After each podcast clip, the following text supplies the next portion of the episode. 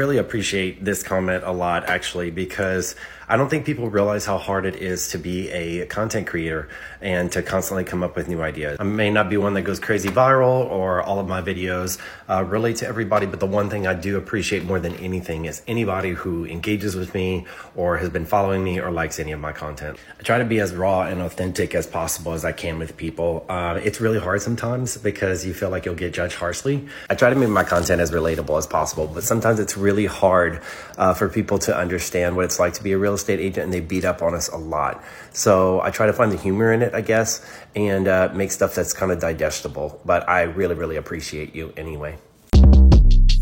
Short Cast Club